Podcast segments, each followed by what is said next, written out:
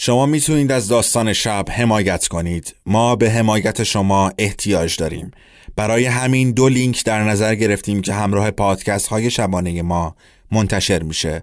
سایت حامی باش برای مخاطبین داخل کشور و سایت PayPal برای مخاطبین خارج از کشور. لطفاً ما رو حمایت کنید. ممنونیم. داستان شب.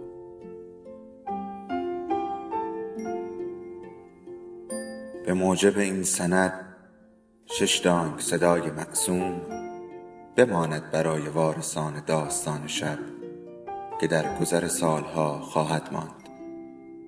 ارادتمند داستان شب.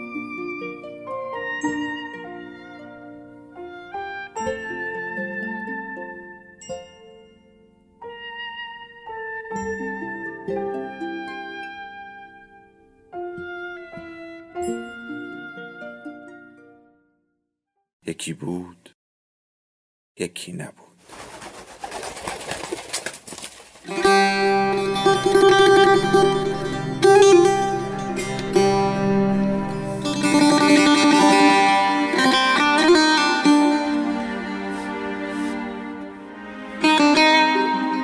غلام رضا طریقی.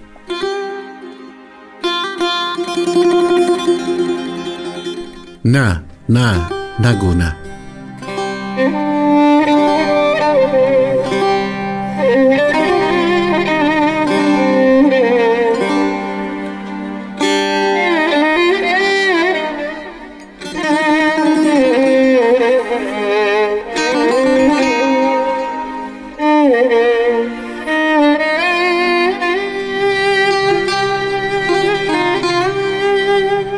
شده بودم. انگار دو نفر داشتند توی مغزم حرف می زدند مدام حرف می زدند و حاضر نبودند کوتاه بیایند.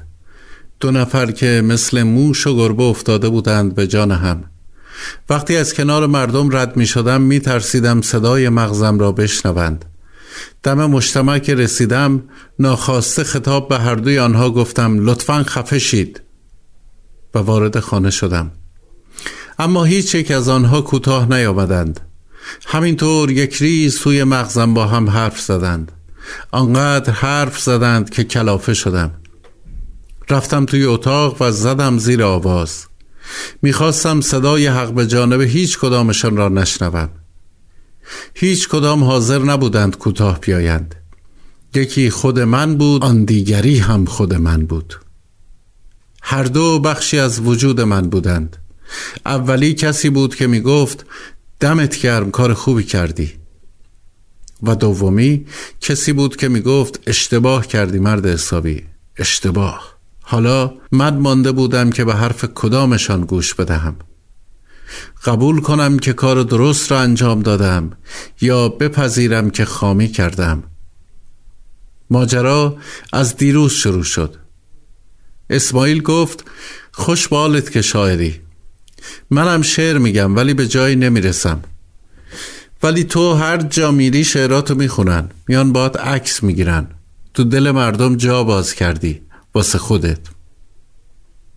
چند دقیقه به گفتن نه بابا اینجوری هم نیست از طرف من گذشت. بعد دیدم دست بردار نیست. گفتم خب آدما قرار نیست تو همه چی موفق باشن.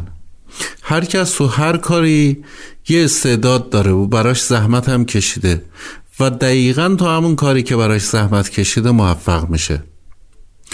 به خدا تو یه روز نمی‌تونی اینطوری که من زندگی کردم زندگی کنی.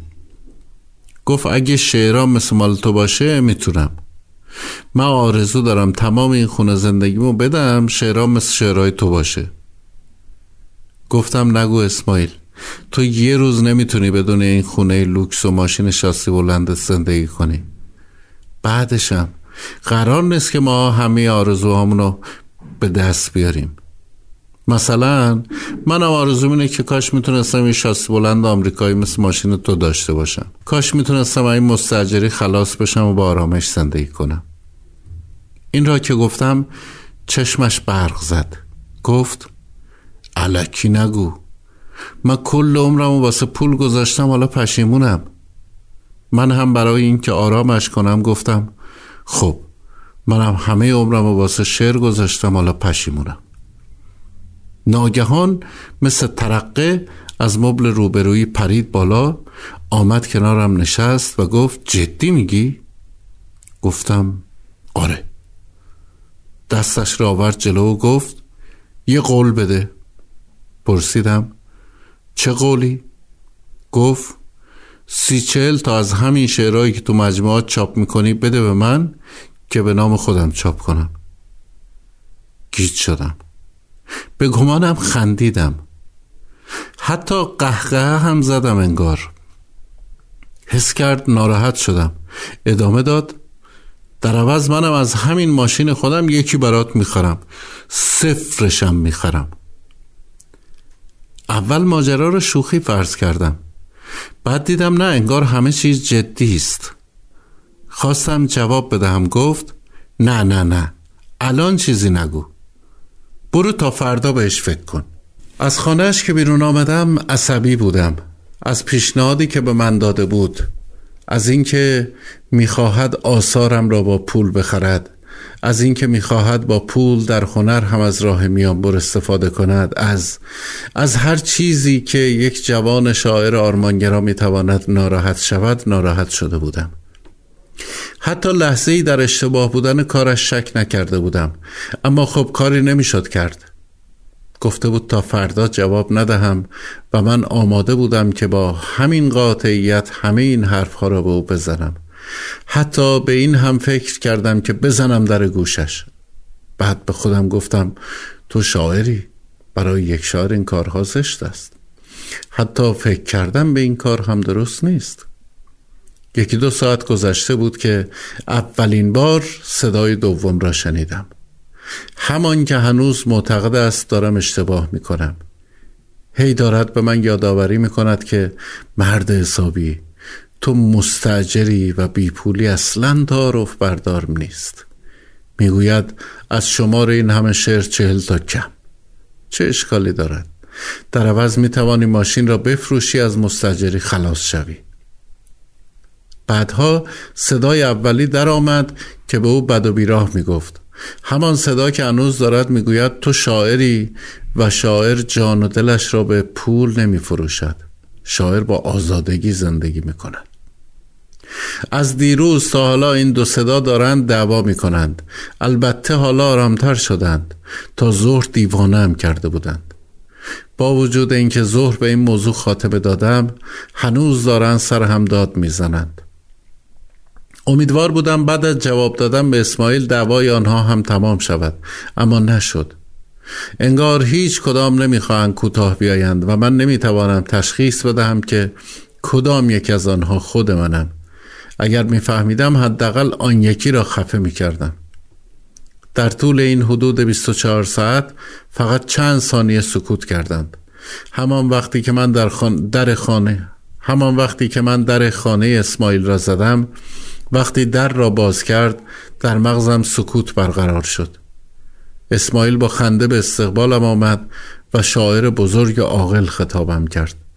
دستم را گرفت که وارد خانه شوم. اما من مقاومت کردم و گفتم فقط آمدم جوابت را بدهم و بروم. گفت به به می‌دونستم زبلی. گفتم نه. خوشکش زد. گفت نه یعنی چی؟ گفتم نه یعنی اینکه من ماشین نمی‌خوام. گفتم و راه افتادم. دو سه باری صدایم زد. اما من نایستادم حالا حس کسی را دارم که از جنگ برگشته است. چند ساعتی از فیصله دادن به ماجرا گذشته است. اما این دو صدای لعنتی هنوز کوتاه نیامدند. هی دارند حرف می‌زنند. می‌روم طرف کامپیوتر. یکی از پوشه ها را باز می‌کنم و روی فایل کلیک می‌کنم. تا هنجره شجریان گرم شود روی زمین دراز می‌کشم. ناگهان اشک از گوشه چشمم راه میافتد. شجریان می‌خواند. آسمان کشتی ارباب هنر میشکند. تکیان به که بر این بحر معلق نکنی.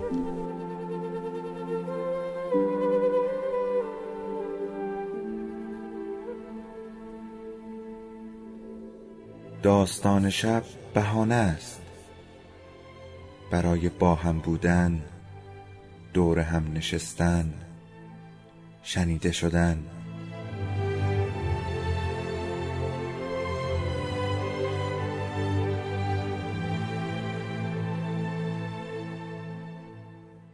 صدای افسانه ها رو میشنویم.